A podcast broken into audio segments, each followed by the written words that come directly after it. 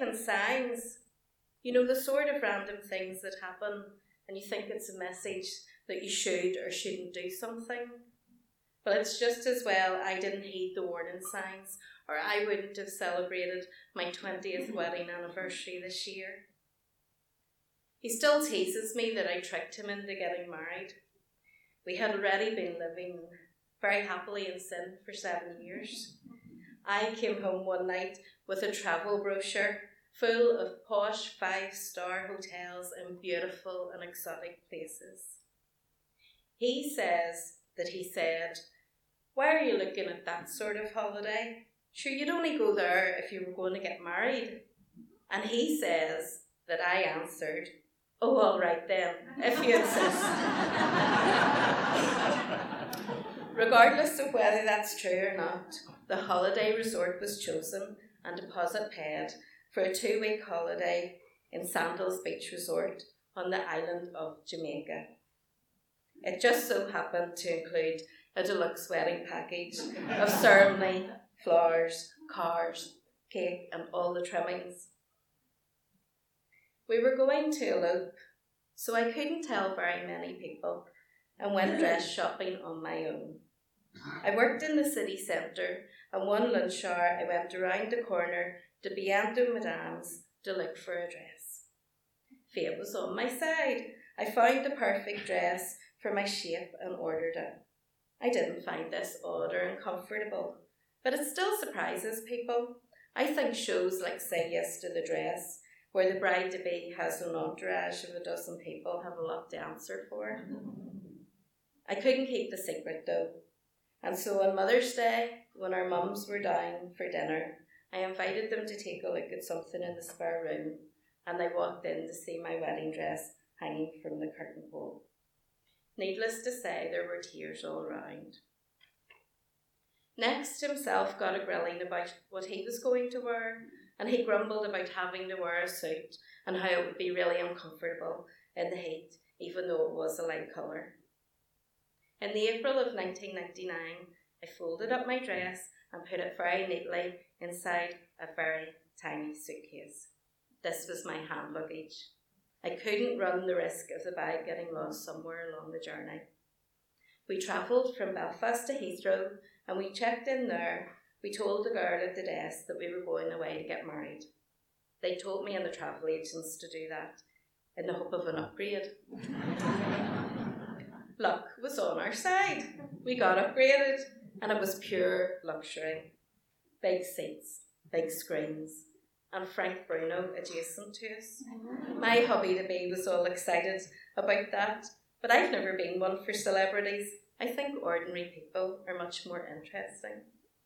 I was guarding my little suitcase like it contained the crown jewels when one of the cabin crew swooped in, grabbed it, and proceeded to put it in the overhead compartment. No! I need that where I can see it, I guldered in my Belfast accent. She returned the case to my feet, and I thanked her, nodding and smiling an embarrassed apology. Flip's sake, Gaynor, er, said himself, rolling his eyes.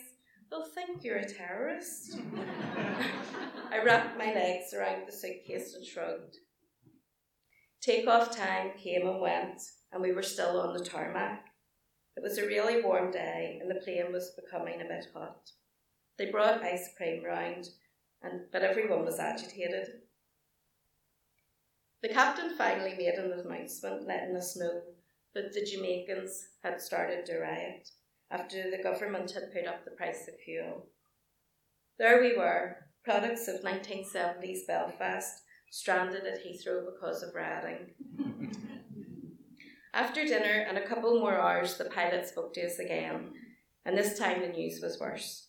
All flights to Jamaica were suspended until the next day due to the advice from the Home Office. We were transported to a hotel near Wembley Stadium to spend the night before returning to try again the next morning. That was the first sign. The next morning, the Jamaicans were still at it, and we were advised to change our destination. I gripped my fingers even tighter around that little black suitcase. My knuckles and face were white. Two reps from the travel company came to help us find an alternative. We would need to go somewhere where we could get a special license, and they gave us a very short list of flights that day to those places. After deliberation, we chose a hotel called Mango Bay in Antigua. But when the rep checked availability, they found out that the hotel had a one wedding a day policy. And there was already a wedding taking place on our special date. However, having heard about our disastrous circumstances, they agreed to check with the other couple, who very kindly agreed, and our tickets were changed. But that flight was almost full, so we didn't get upgraded. Another sign? For the next 12 hours, everything went smoothly. We arrived at the gorgeous resort in Antigua. The first thing I did was open the little black suitcase and hang up the crumpled dress in the bathroom, turning on the shower to create steam in the hope that the wrinkles would fall out. He had unpacked, and I looked around to see where he'd hung up his suit. I asked. His face dropped. The colour drained from his skin. It was still hanging on the back of our bedroom door at home. That was the third sign. The stress of the last few days caught up with me and the floodgates opened. I called the whole thing off. To ignore one sign was risky, but to ignore three was completely reckless. Too much had, had too much had gone wrong, and it was the God's way of telling me not to carry on. But I calmed down, gave myself a talking to about not believing in superstitious mumbo jumbo, and we made plans for the following day. Our, car, our hire car had been brought to the hotel, and we drove into St John's, the capital of Antigua, where we went to the town hall and applied for a special wedding license.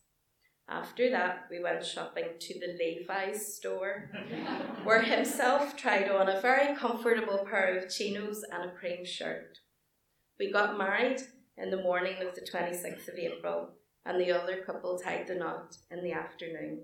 Then we all had a celebratory dinner together with the all inclusive rum flying, and the rest, as they say, is history. Thank you.